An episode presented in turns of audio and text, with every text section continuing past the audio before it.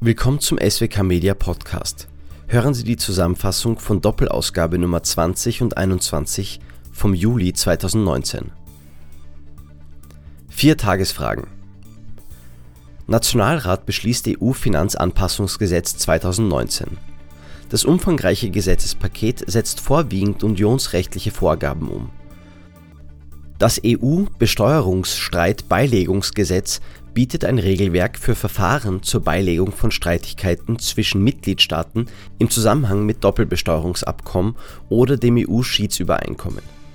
Mit den Änderungen des Finanzstrafgesetzes soll insbesondere die Richtlinie für den Schutz der finanziellen Interessen der E U umgesetzt werden. Verwaltungsvereinfachung unerwünscht? Überall liest man von hohem Einsparungspotenzial in der Verwaltung und von Verwaltungsvereinfachungen. Gerhard Kohler zeigt in seinem Beitrag, dass nicht alle Verwaltungstätigkeiten diesem Ziel gerecht werden. Sozialbetrugsdatenbank startet rückwirkend per erster erster zweitausendneunzehn. Zur Betrugsbekämpfung ist ein Datenaustausch zwischen den Abgaben- bzw. Finanzstrafbehörden, Krankenversicherungsträgern, der B U A K, der I E F Service GmbH und den Sicherheitsbehörden mit der Staatsanwaltschaft vorgesehen. Das B M F hat kürzlich den Begutachtungsentwurf zum Körperschaftsteuerrichtlinien-Wartungserlass zweitausendneunzehn in Begutachtung verschickt. Die Begutachtungsfrist läuft bis dreizehnter neunter zweitausendneunzehn. Steuern. Umsatzsteuer-Update Juli zweitausendneunzehn. Was gibt es Neues?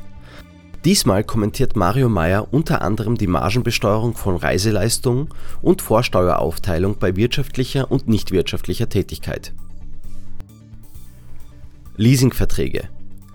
Die umsatzsteuerliche Frage der Klassifizierung von Leasingverträgen, insbesondere von Immobilienleasingverträgen als Lieferung oder sonstige Leistung, wirft komplexe Fragestellungen auf, die regelmäßig auch Gegenstand von Abgabenverfahren und höchstgerichtlichen Entscheidungen waren und sind.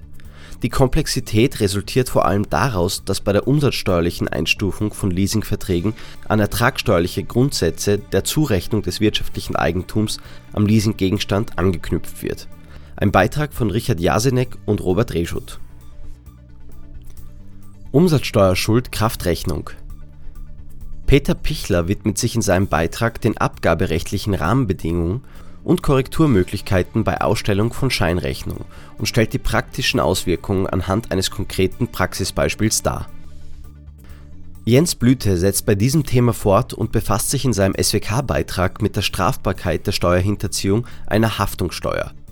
Um diesen Balanceakt zwischen steuerlicher Belastung und Entlastung durch steuerliche Vorteile zu bewältigen, hat der deutsche Gesetzgeber sich für eine Rechtsscheinhaftung, die Umsatzsteuerkraftrechnung, entschieden, die auch weitreichende Auswirkungen auf das Steuerstrafrecht hat.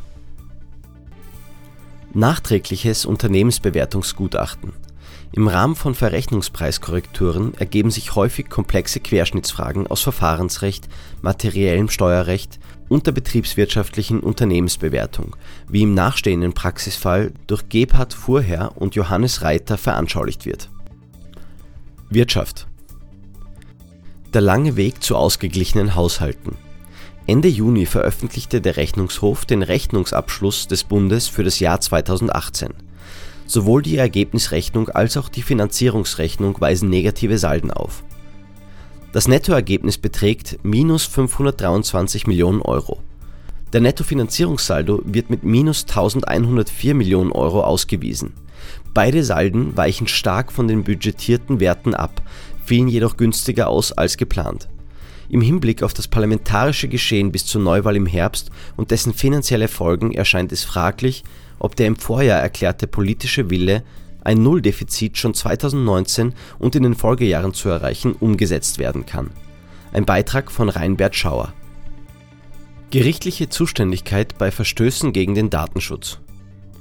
Seit Inkrafttreten der D S G V O am fünfundzwanzigster fünfter zweitausendachtzehn ist das öffentliche Bewusstsein für Datenschutz nicht zuletzt dank intensiver medialer Berichterstattung spürbar gestiegen. Verstöße werden zunehmend geltend gemacht. Doch wer ist für die Entscheidungen über individuelle Ansprüche zuständig? Unlängst hatte der O G H Gelegenheit, diese Frage zu klären.